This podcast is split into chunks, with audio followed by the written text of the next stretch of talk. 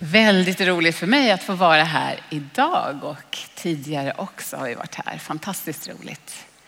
Vi lägger den här stunden också i Guds händer en gång till tillsammans. Himmelske far, tack för att du är här. Herre, tala till oss nu. Kom med din heliga ande och drabba oss, Herre. Jag ber Jesus att du verkligen ska beröra oss med din heliga ande och förändra oss, Herre. För att du är här. Jesus, vi lägger detta i dina händer. Amen. När jag fick frågan om att tala här på Nyhem så eh, fick jag ett tema för dagen och sen fick jag en bibelvers.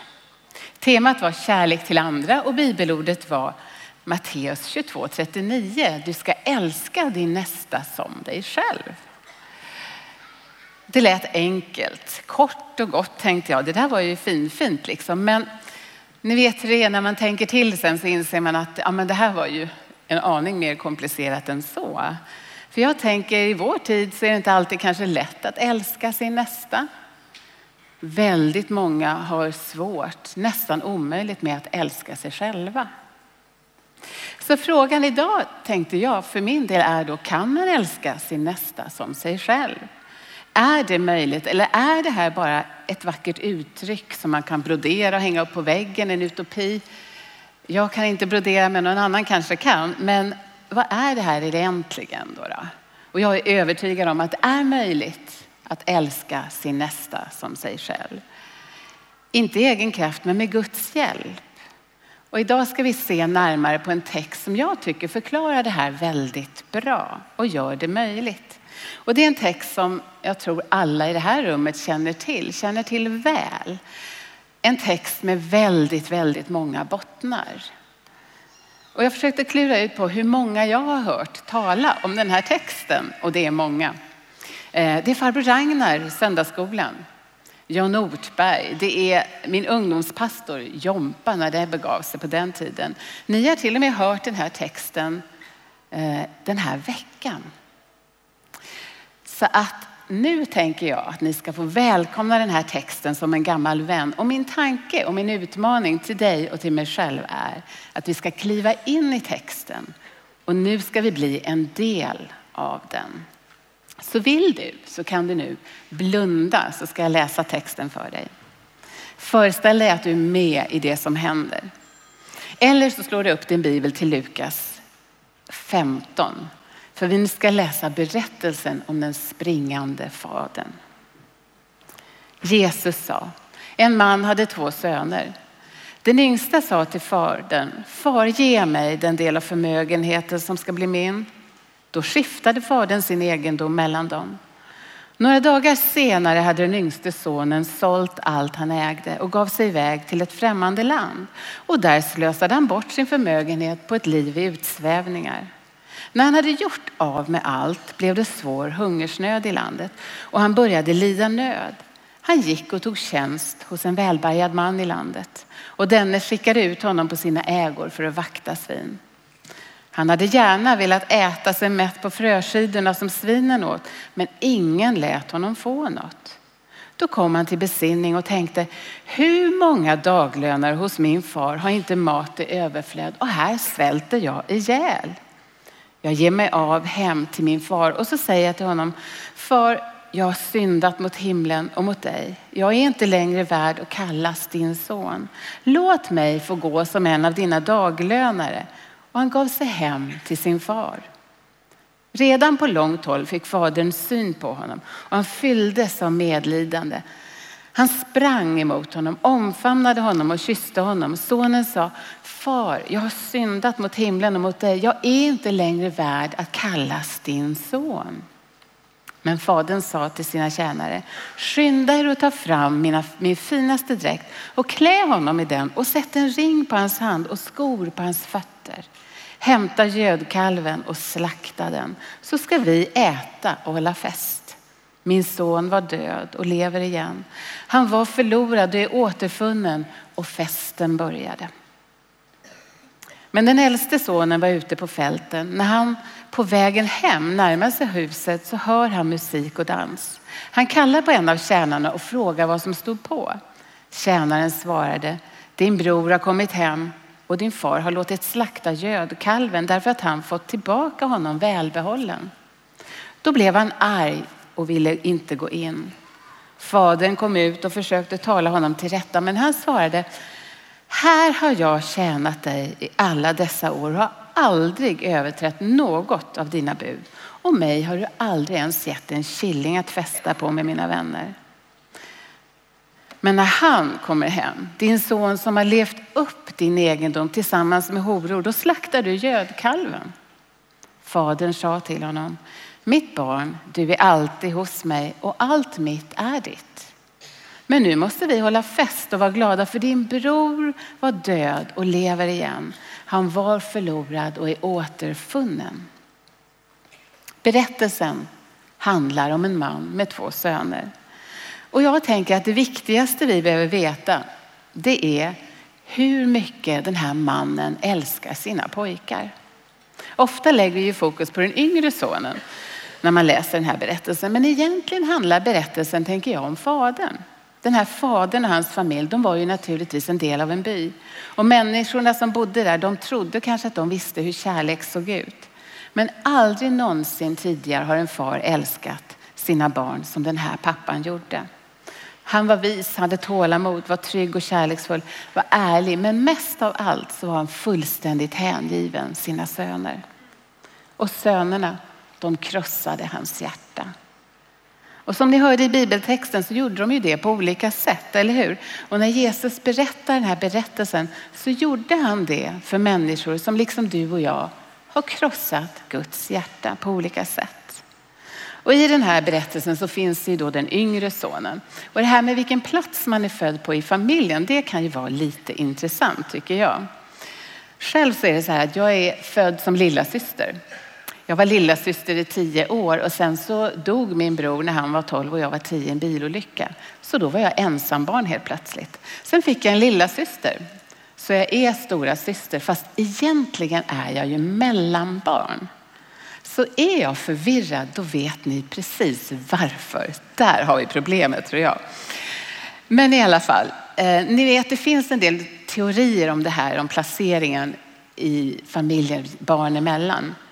Och det är lite fascinerande att det Jesus beskriver, det, det stämmer ganska bra med de här olika sakerna som en del psykologer säger. Vi har den yngre sonen.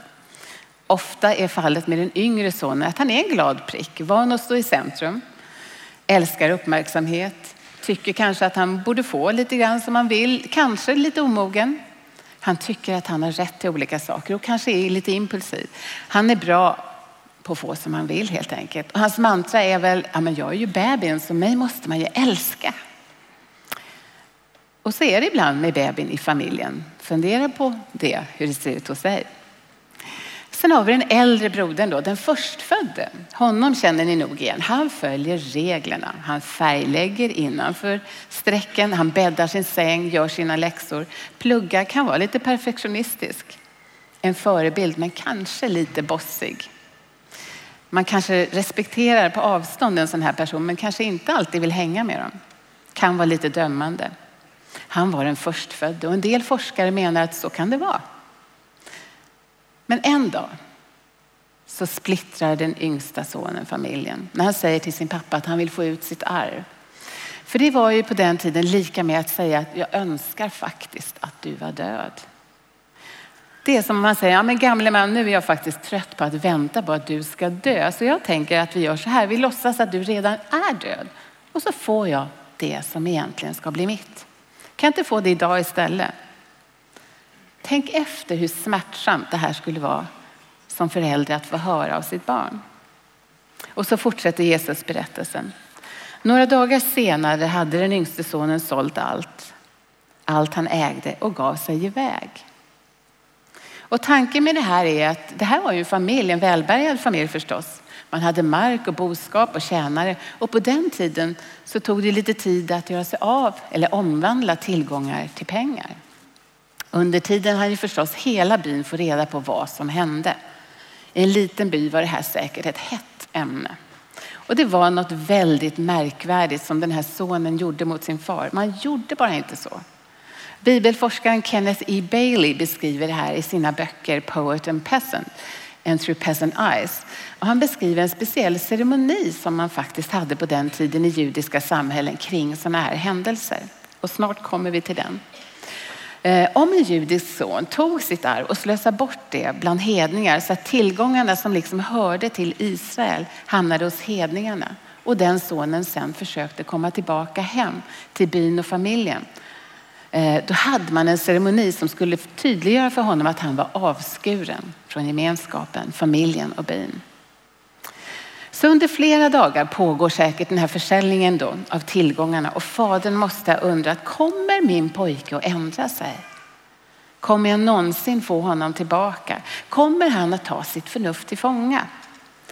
Men för sonen kunde ju inte försäljningen gå fort nog. Så fort han sålt det han behövde så drar han. Han går ut genom grinden och skakar liksom dammet av sina fötter, lämnar hemmet och beger sig till ett fjärran land. Långt bort. Allt ser ju så bra ut där. Det glittrar och han tillfredsställer allt han känner för att göra. Ända tills den dagen pengarna tar slut. Har ni tänkt på att pengarna tar slut för oss alla? Om inte förr så gör de det den dagen vi dör. Men så står det en hungersnöd slår till. Och inte bara en hungersnöd som vilken hungersnöd som helst utan en svår hungersnöd. Det står när han gjort av med allt blev det svår hungersnöd i landet och han började lida nöd. En svår hungersnöd. Och det finns en liten berättelse bakom det här också som vi kanske inte alltid tänker på. För på den tiden när en svår hungersnöd drabbade ett område så fanns det ingen kommunikation med omvärlden. Det fanns inget PMU, inget Rädda Barnen, inget CNN, inget TV4. Inget sätt för omvärlden liksom att komma till ens hjälp i någon större utsträckning. Så en svår hungersnöd på den här tiden, och det finns omtalade svåra hungersnöder, det innebär mord, plundring, stölder, barn som såldes som slavar och kannibalism. Kroppar som fick ligga längs gatorna. Det var något förskräckligt vidrigt. Och de som hör Jesus berätta det här, de vet vad en svår hungersnöd är. Poängen med det är ju att trots att det är en svår hungersnöd så vill inte den yngre sonen gå hem. Inte förrän han befinner sig nära döden. Och då kan man ju undra varför vill han inte bege sig hem då? Jo, för han vet ju vad som väntar om han reser hem.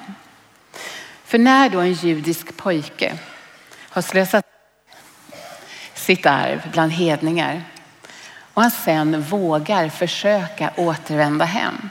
Då samlades byborna vid hans återkomst och för att symbolisera hur destruktiv han hade varit, hur han hade förstört relationen med byn och sin familj och sin far. Och det här var en väldigt visuell kultur, en väldigt dramatisk gest.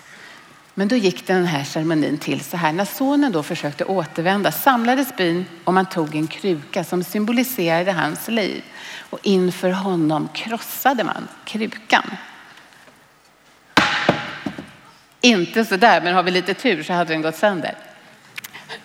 Och jag kan tala om att jag har varit i fem affärer för att leta efter en kruka som skulle gå sönder.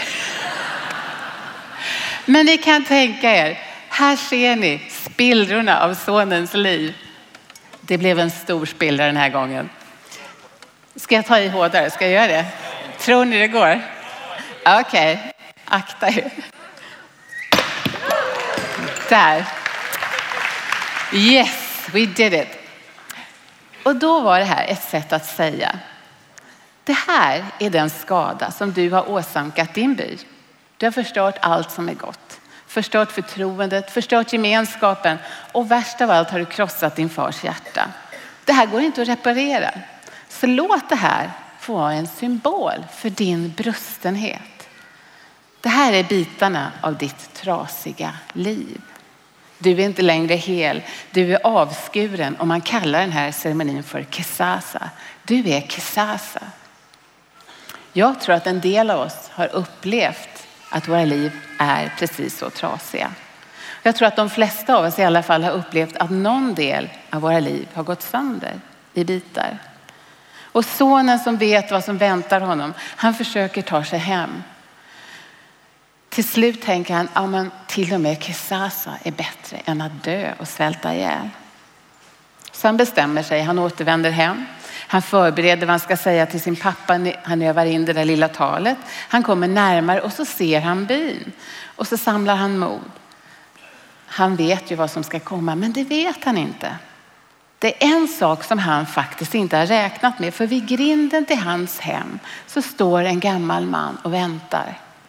Det är hans pappa med brustet hjärta och han blickar ut mot horisonten som han varje dag gjort under en lång tid och han spanar och han söker med blicken. Han hoppas, han hoppas trots allt. Och den dagen ser han långt bort. Och ni vet, många har ju en väldigt speciell gång, en gångstil sådär. Det hade John Wayne, det hade min pappa. Och den här pappan, han känner igen sin son på gången, långt borta. Jesus säger, redan på långt håll fick fadern syn på honom. Han fylldes av medlidande och sprang emot honom. Och när Jesus berättade det här så var det säkert flera som fick tårar i ögonen. För Jesus säger något fantastiskt just här. Fadern sprang. Och när Lukas skriver det så använder han ett ord som till och med eh, beskriver hur atleter springer, liksom sprintar. Och på den här tiden var det ju så att fäder, patriarker, de skred fram. Man gick värdigt fram, man sprang absolut inte. Verkligen inte, det var under deras värdighet. Och dessutom så var det naturligtvis så att om han skulle springa då var han ju tvungen att lyfta upp sin mantel och dräkt. Och då visade han benen. Det gjorde man verkligen inte. Absolut inte. Det var skamligt på den tiden. Förödmjukande. Kanske okej okay då om man var barn, men inte för en vuxen man. Ingen far skulle göra så. Men den här fadern han springer ju. Och varför springer han då? Jo, för han kan ju inte sluta tänka på sin förkrossade son. Om byn får tag på honom först, tänker han, då betyder det ju kesasa. Det betyder mera brustenhet. Det betyder skam. Han kommer bli förödmjukad. Det skulle kunna bli för mycket för honom och jag kanske förlorar honom för alltid. Han tänker det får inte hända. Jag måste hinna till honom före byn. Jag måste hinna först till min son. Så pappan plockar upp follen och så börjar han springa. Och de som lyssnar till Jesus när han berättar det här förstår ju att pappan fylls av medlidande och han tar på sig förödmjukelsen själv. Den yngre förlorade sonen skulle utstått den här förödmjukelsen men pappan tar på sig förödmjukelsen själv. Han, vår far, tar på sig allt. Av olika svängningar i den här berättelsen och jag tror att vi alla har hört alla möjliga tolkningar av det här så tror jag att det här fascinerar människorna som hörde det här allra mest. För människorna som lyssnade till Jesus, alltså på den tiden och för oss också, är ju det här enormt. Den här fadern gör det ingen far skulle ha gjort. Han springer för han har aldrig slutat älska sin son oavsett hur långt bort från hemmet han begett sig. Pojken, han behövde ju aldrig, eller han slutade ju aldrig att behöva sin pappa. Hur långt bort han än rymde. För egentligen är det ju inte berättelsen om den förlorade sonen eller den avundsjuka äldre bron. Nej, det här är liknelsen om den springande fadern. Berättelsen om den springande fadern. Och så är det ju med Gud. Gud, han är fylld med medlidande med dig, med mig och med alla människor. Så oavsett vilket land långt bort som vi har rymt till när du och jag eller någon annan tar ett steg närmare honom så plockar han upp kanten på sin mantel, visar sina bara ben. Han förödmjukar sig själv. Han kommer sprintandes mot dig. Och du förstår, det är precis det Gud gjorde genom Jesus. Jesus är Gud som springer oss till mötes. Han springer för att möta sitt bortsprungna barn, mig och dig och alla människor. Vår nästa. Fadern han kommer fram till sonen och sonen börjar ju sitt lilla inövade tal om hur han ska jobba, han ska förtjäna att få vara hos sin far och han vill liksom kvala in och få en ny plats i familjen. Pappan tystar sonen, omfamnar honom, kysser honom om och om igen och så säger han ta fram min finaste dräkt, klä honom i den. Sätt en ring på hans hand och skor på hans fötter och hämta gödkalven och slakta den så ska vi äta och hålla fest. Det blir ingen kesasa. Brustenheten får inte sista ordet. Inte för min pojke. Det ska bli musik, det ska bli dans, det ska bli fest. Min son var död och lever igen. Han var förlorad, han är återfunnen. Många gånger kan bibeltexter vara komplicerade, men på sätt och vis är det här enkelt. För det handlar om att vara älskad och det handlar om att komma hem. Och jag tänker, vill du komma hem idag? Du kanske har varit i ett land långt, långt borta. Kanske har gjort dåliga val. Du kanske har varit självisk, fuskat, tagit det som inte är ditt liv. Levt på ett sätt som du ångrar idag. Du kan komma hem idag för du är älskad. Du måste inte. Du kan välja att vara kvar i landet långt borta. Men du kan också komma hem. Ibland går människor i kyrkan många år men har ett hemligt liv som de har fastnat i. Och man vill tro att, allt, liksom att alla ska tro att det är frid och fröjd, det är lugnt. Men innerst inne så kanske det är kaos. Det behöver inte vara så. Du kan också komma hem för du är också älskad. Du kanske är den äldre brodern och utifrån ser allt väldigt bra ut. Men i ditt hjärta finns väldigt mycket smärta och avundsjuka. Du är också älskad och du kan också komma hem idag. Många av oss tänker väl kanske som sonen då att vi ska förtjäna vår plats i Guds rike och familj och tänker att först ska jag städa upp mig lite grann så att han kan acceptera mig. Men så är det inte. Du och jag får ju komma hem till Gud precis som vi är där vi är. Det handlar bara om nåd och kärlek från Gud, från Fadern. För han är guden som springer. Jesus han dog i vårt ställe. Han betalade ju för alla våra fel och brister. För all vår synd. Ingen av oss kan ju förtjäna vägen hem till Gud. Det är bara att komma. Så idag skulle jag vilja säga välkommen hem. Och nu tänker jag att vi ska dra den här berättelsen ännu närmare oss. I sin bok Vad är det som är så förunderligt med nåd? eller What's so amazing about grace skriver Philip Yancey en berättelse. Och han återberättar den här berättelsen på ett så bra sätt så jag har lånat det och justerat det lite grann och översatt det lite fritt sådär. Så häng med på en resa. En ung flicka växer upp på en bondgård i ett litet samhälle utanför Jönköping i Småland. Hennes föräldrar är inte särskilt förtjusta i musiken hon lyssnar på eller alla hennes piercings eller hennes sätt att klä sig. Och hon är inte särskilt förtjust i sina föräldrars värderingar eller i deras kyrka heller för den delen. Och de blir osams en kväll. Hon låser in sig på sitt rum och när hennes pappa knackar på dörren så skriker hon Jag hatar dig. Och så bestämmer hon sig för att rymma. Hon drar till Stockholm och när hon kommer fram så, har hon, så är hon mycket ensammare än hon räknat med. Ganska snart träffar hon en man som kör en riktigt cool bil. Och hon får åka med honom och så bjuder han henne på lunch och han visar henne stan och så ger han henne lite piller för att må bättre. Hon vill ju gärna må bättre. Hon tycker sig inse hur, roligt, hur mycket roligt som hennes föräldrar faktiskt har hindrat henne från att göra. Och nu rullar hennes nya goda liv på. En månad, två, ett år. Och mannen med den fina bilen, som hon brukar kalla bossen lite skämtsamt, lär henne en del om vad män tycker om.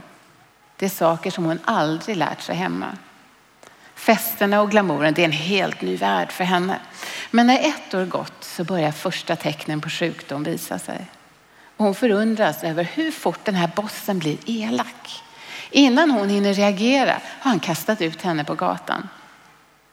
Inga pengar, inga kläder, ingen bil, inga fester.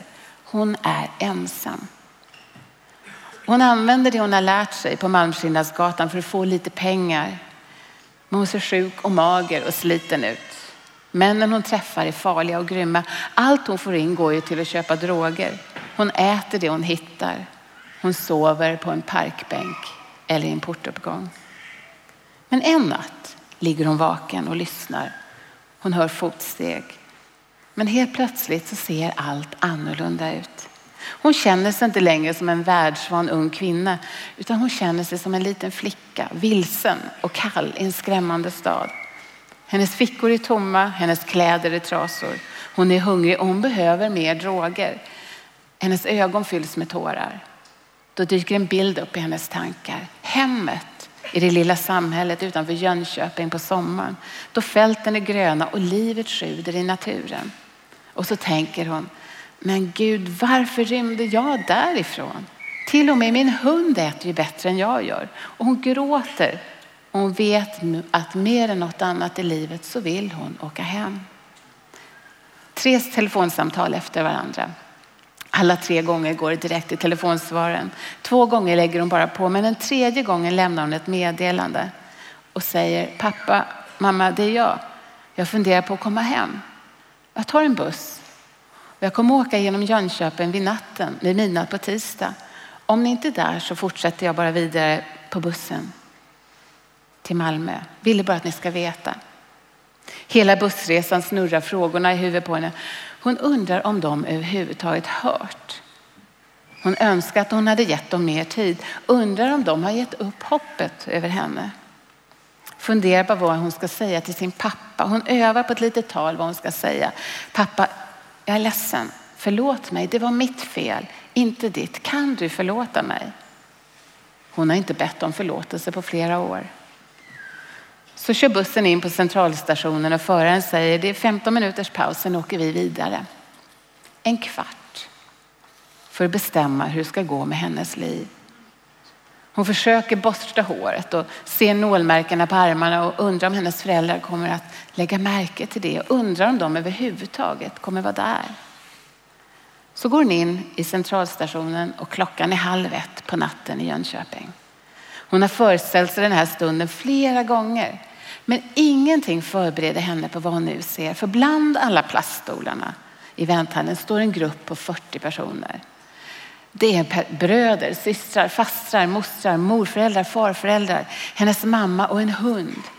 De ropar och de jublar som om hon var en veteran som kom hem från ett krig. Och så har de en stor banderoll och det står välkommen hem på den. Och framför alla andra, med tårarna rinnande ner för hans ögon, med ett skälvande leende på sina läppar står hennes pappa, pappan som hon sa jag hatar dig till sist de sågs.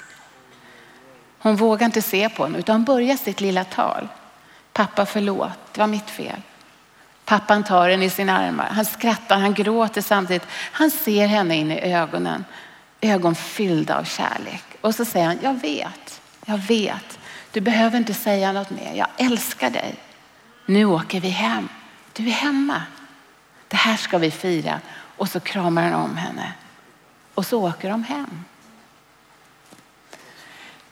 Jesus, han berättar den här berättelsen och det är som om han säger, om ni nu tänker er den här fadern och så tänker du på en som är hundra gånger bättre, tusen gånger visare, en miljon gånger mer kärleksfull.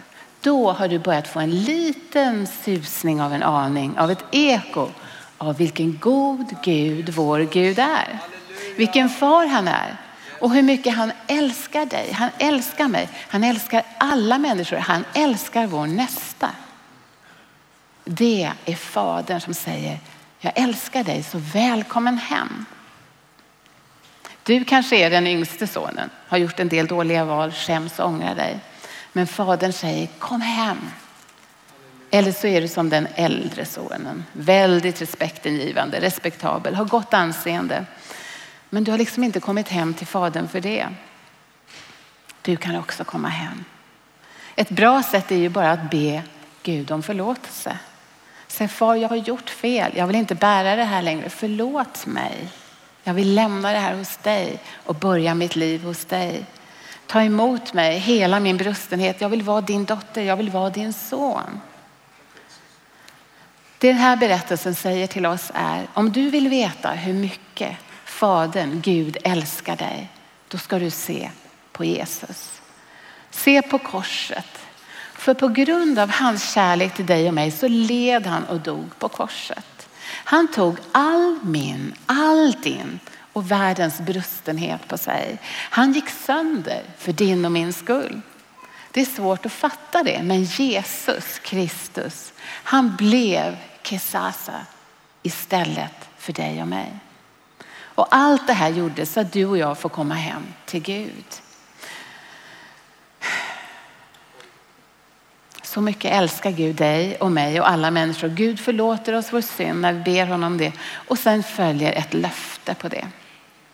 Jesus säger så här, om någon älskar mig håller han fast vid mitt ord. Och min fader ska älska honom och vi ska komma till honom och ta vår boning i honom.